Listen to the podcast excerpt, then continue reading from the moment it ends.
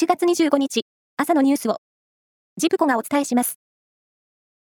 大雪のため、名神高速道路で24日から続いていた岐阜県の関ヶ原インターチェンジ付近の立ち往生は、発生からおよそ19時間経った25日午前4時に全て解消しました。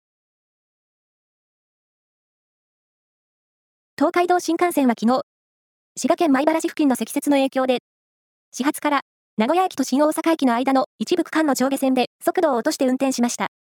昨日午後9時半時点で、上下線合わせて307本が最大で1時間ほど遅れ、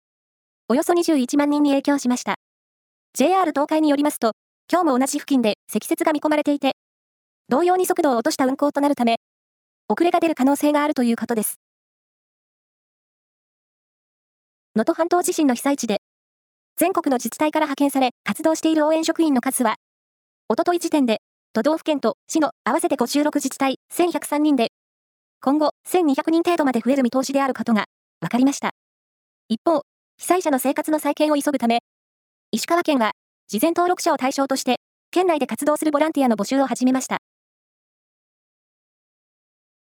36人が死亡し、32人が重軽傷を負った、2019年7月の京都アニメーション放火殺人事件の裁判員裁判で、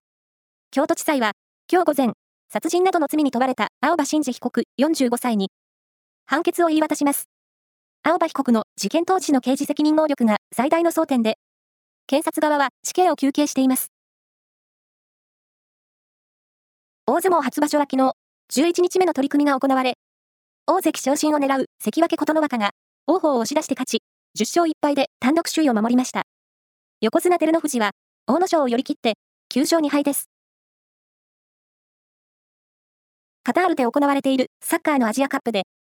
3大会ぶり5回目の優勝を狙う日本は24日、1次リーグ D 組の最終第3戦で、インドネシアに3対1で勝ち、1次リーグを突破しました。今月31日の決勝トーナメント1回戦で、ヨルダンや韓国のいる E 組の1位と対戦します。ここまで、1月25日、朝のニュースをお伝えしました。